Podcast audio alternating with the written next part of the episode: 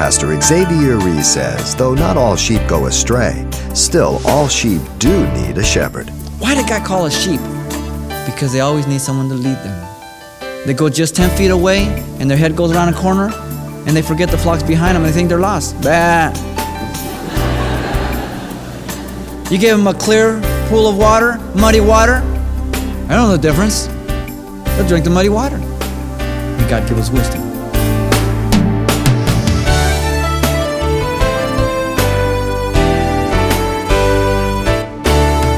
Welcome to Simple Truths, the daily half hour study of God's Word with Xavier Reese, Senior Pastor of Calvary Chapel of Pasadena, California. Just as sheep need the leadership of a shepherd, pastors are in turn given the example of the chief shepherd, Jesus Christ. And today, Pastor Xavier turns to the writing of Peter in his first epistle, in which he gives counsel to elders to be diligent but gentle shepherds over the flocks that have been divinely placed under their care. He begins by referencing the text for today's simple truth study. 1 Peter chapter 5 verses 1 through 4. Peter addresses the elders at the church that he is writing to. He says, The elders who are among you I exhort, I who am a fellow elder and a witness of the suffering of Christ, and also partaker of the glory that will be revealed. Shepherd the flock of God which is among you, serving as overseers, not by constraint, but willingly, not for dishonest gain, but eagerly not as being lords over those entrusted to you, but being examples to the flock. And when the chief shepherd appears, you will receive the crown of glory that does not fade away. So he gives the counsel regarding their call being examples to the flock. They were not to lead or Lord over those entrusted to them. We've all experienced people at work where they get a little promotion, a little power, a little authority, and they think they're King Kong. I mean, power corrupts, and absolute power corrupts absolutely. I have authority from God over this congregation. But my authority and power is limited by the scriptures. I am not to lord over you, I am to shepherd you, to feed you, to care for you, to warn you, to reprove you, to rebuke you,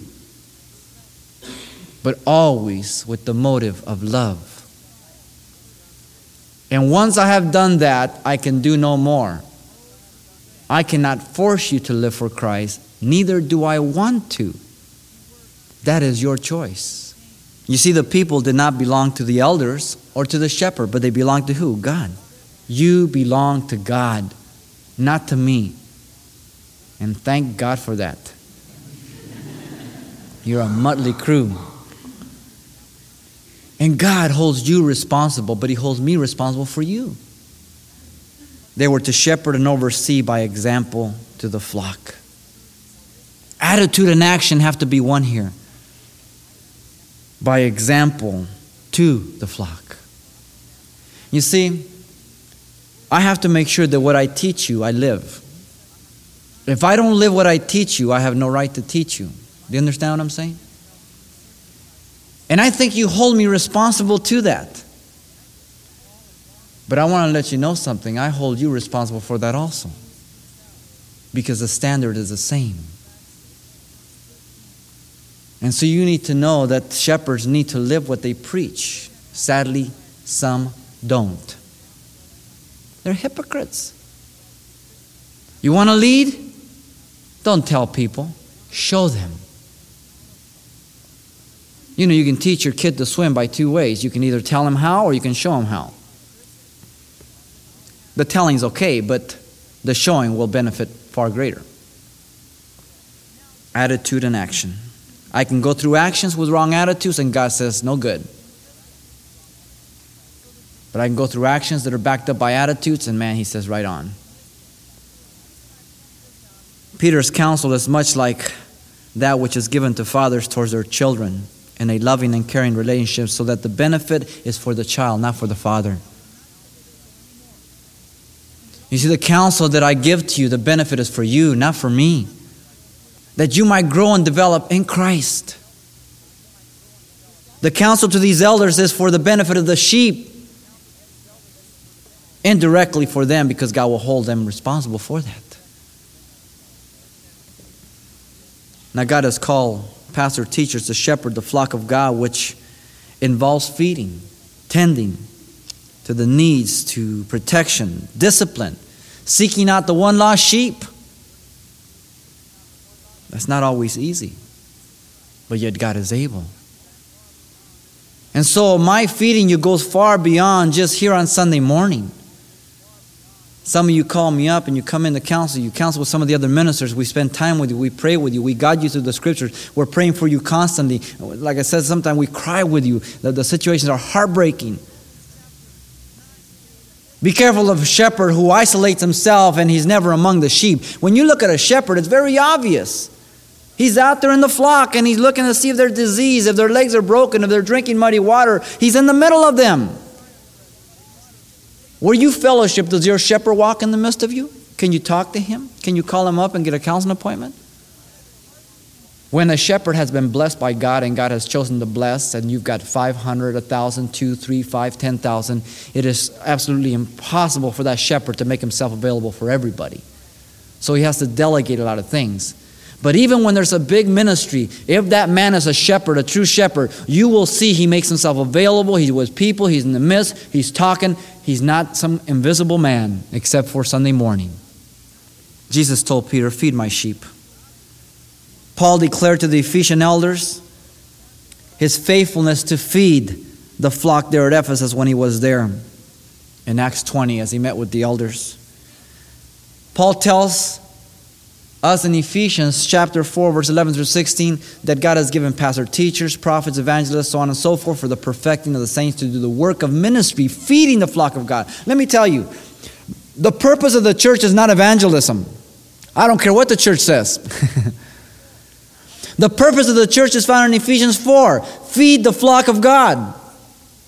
To perfect the saints, that they not be tossed to and fro, and they may be equipped to do ministry I don't know if you have recognized a simple observation, but a shepherd does not beget sheep. Sheep beget sheep. And when you have lazy, anemic sheep, sheep do not reproduce.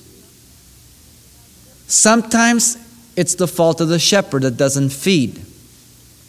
At other times, it's the fault of the people. They're complacent. Nevertheless, Sheep beget sheep. The shepherd has never begotten one sheep. If he has, he's in trouble.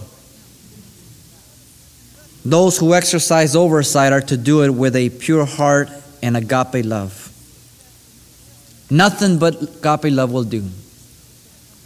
So a shepherd has to check his heart always because he's a man like anybody else and his motives can be wrong.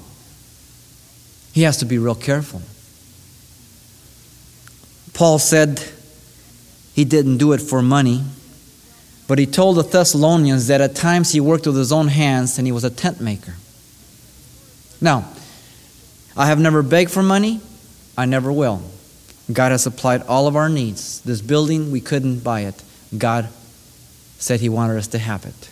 There was no big pledge, there was no big pressure. People had all kinds of ideas. Let's have cookie sales, let's have this, let's have that, a bond program. No. If it's God, it's God. Let's do it. God guides, He provides.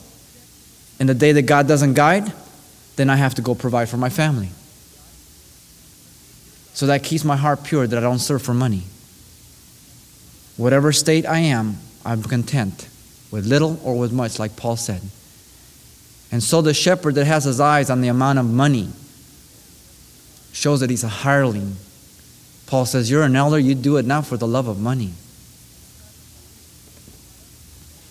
As a matter of fact, Paul said to the that he never coveted any man's silver, gold, or apparel to the elders in Acts 20, uh, verse 33. And then in verses 17 and 21 there, he says, Listen, I taught you night and day for three years. I cried with you. I suffered with you. Serving, suffering. There it goes, hand in hand.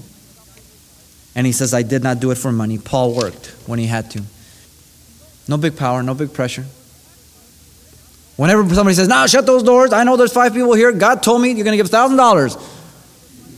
Get up and walk out. Get up and walk out.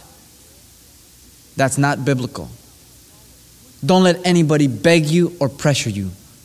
You be obedient to God, and God will bless you. What you do in secret, God will reward you openly. But recognize your responsibility. But a shepherd does not serve for money. And the day he does, he's lost perspective. Paul told the Corinthians that he has scriptural right to receive money, and yet he says, I won't do it. I don't want you to boast. And he says, Listen, read the law. It says, You shall not muzzle the ox that treads the corn. And then to Timothy, he says, Hey, listen, Jesus said, Those that live of the, that preach the gospel should live of the gospel. And then he puts side by side the muzzle and the ox. Putting the Old Testament and New Testament scripture side by side, equal in inspiration and authority. And yet, Paul says, lest the gospel should be blamed, I'm not going to do this with you. Interesting. Greed is not to be a mark of the elder or the shepherd. 1 Timothy 3, Titus 1. The sheep are God's flock.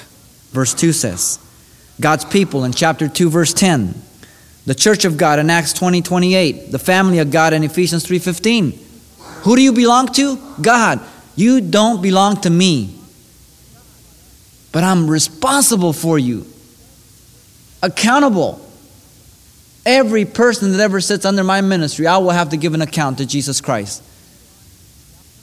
Discipline, we don't like that, but it falls on the same level. Hebrews 13, 7 says, Hey, submit yourself to the elders that discipline you. They do it for your own benefit and for accountability to God.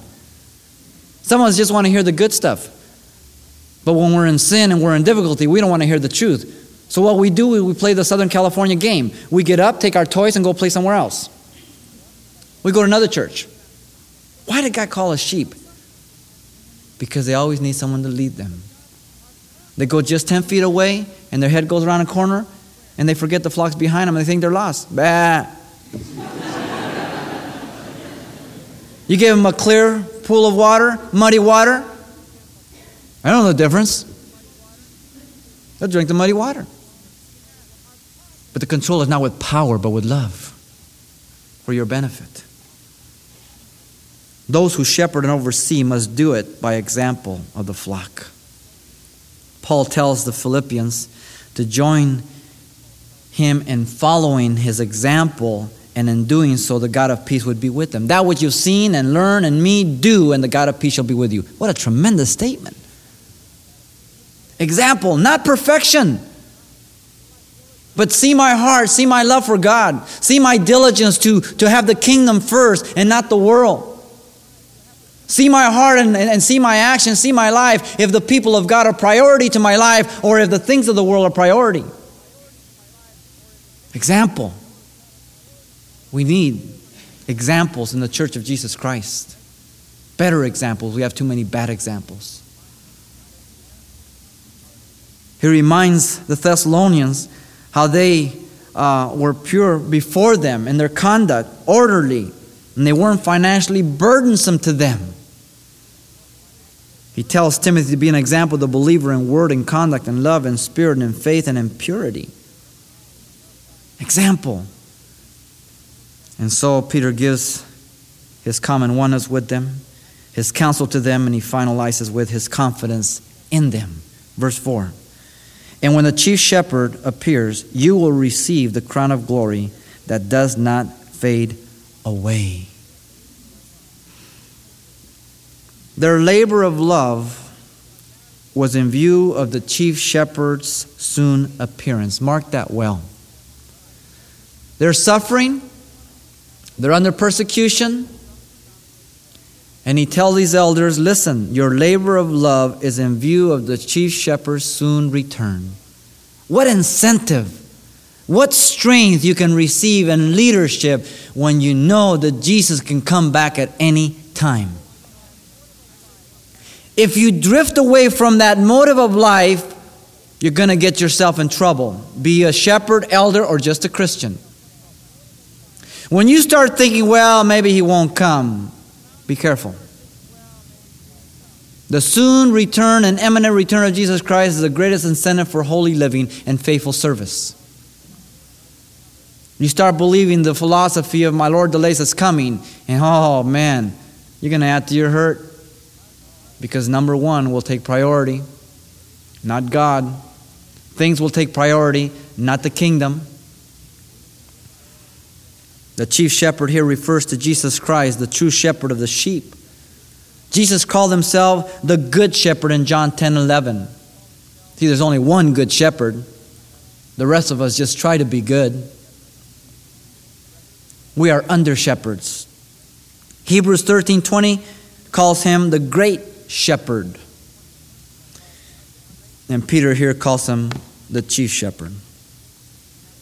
The imminent return of Christ is throughout this epistle. I don't know if you've noticed that. But let me just kind of take you through real quickly just some of the scriptures. In chapter 1, verse 5, it says, Who are kept by the power of God through faith for salvation. Listen, ready to be revealed in the last time. Verse 7 of first chapter. That the genuineness of your faith, being much more precious than gold and perish, that perisheth, though it be tested by fire, may be found to praise, honor, and glory when? At the revelation of Jesus Christ. Verse 13 of chapter 1. Therefore, gird up the loins of your mind, be sober, and rest your hope fully upon the grace that is to be brought to you at when? The revelation of Jesus Christ. A couple of more will suffice. Chapter 4, verse 5. He says, They will give an account to him who is ready to judge the living and the dead. And then verses 17 and 18 of chapter 4.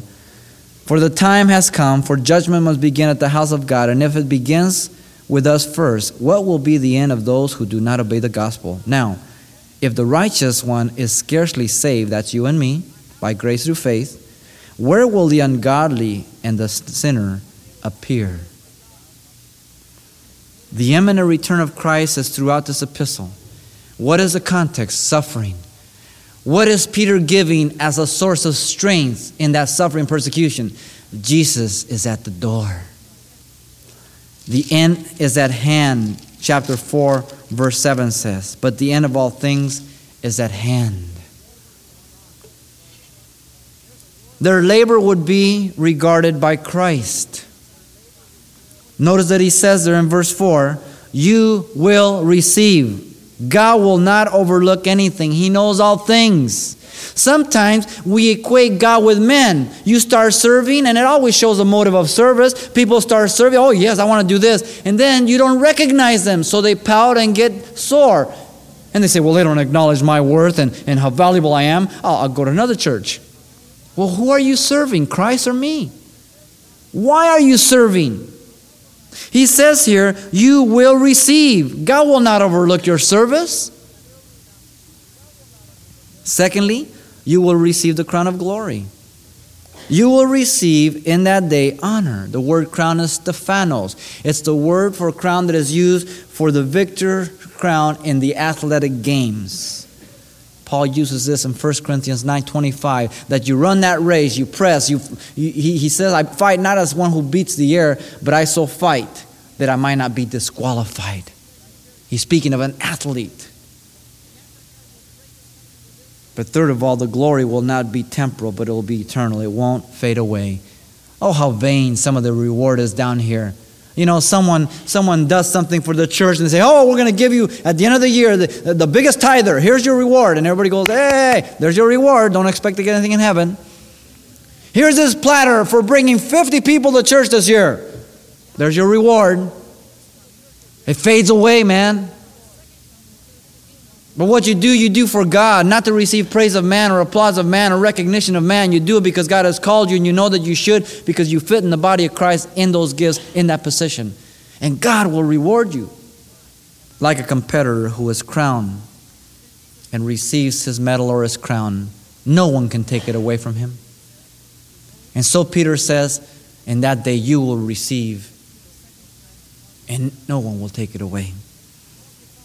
Jesus, the chief shepherd, will judge every believer at the bema seat of Christ No one will escape at his coming.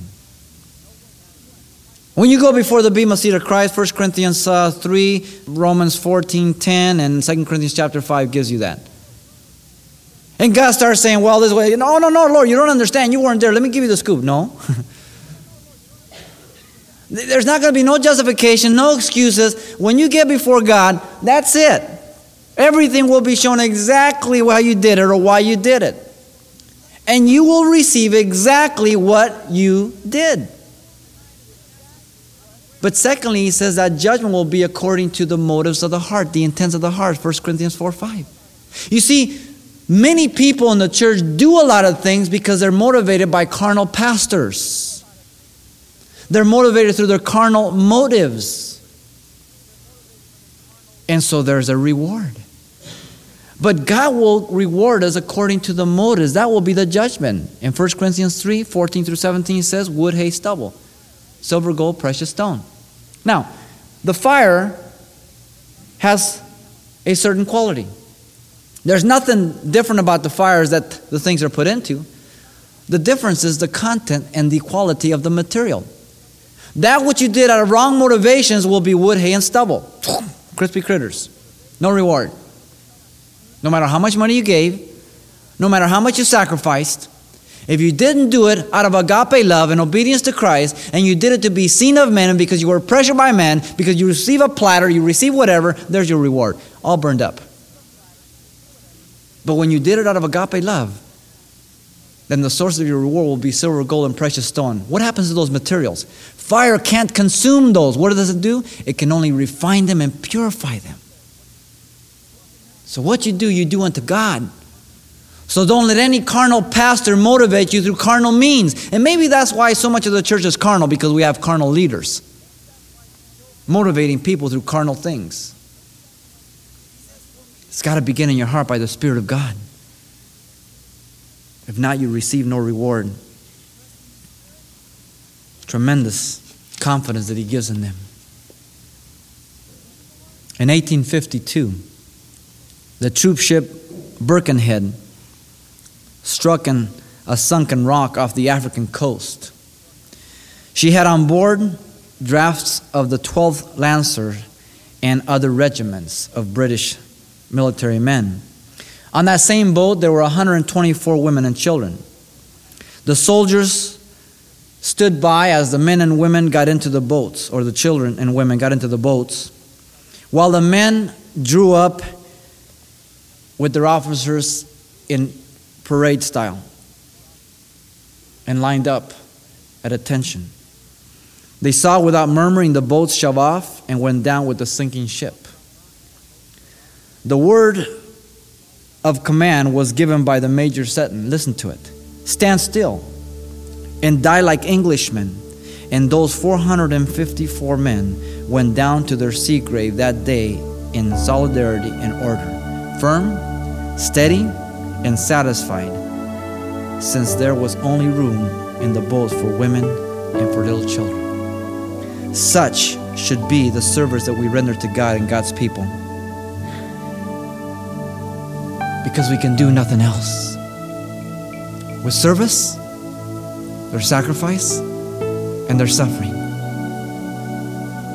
But God will reward in that day. And so it should be not only with the elder, not only with the shepherd, but with each and every one of us. May God give us wisdom.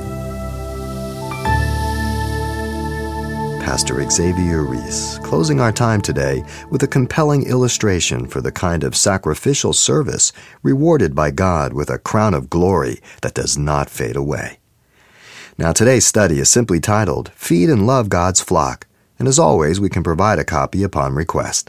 And by the way, there's much more to this study that we shared last time that will be included on CD for just $4 to help cover the costs.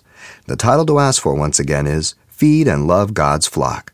Request yours today by writing Simple Truths, 2200 East Colorado Boulevard, Pasadena, California, 91107. Or to make your request by phone, call 800 926 1485. Again, that's 800 926 1485. Or the address once again is Simple Truths, 2200 East Colorado Boulevard, Pasadena, California, 91107. And please help us by including the call letters of this station somewhere in your correspondence. This is helpful when we check on the impact of this outreach in your area. And then join us for more Simple Truths right here next time with Pastor Xavier Reese.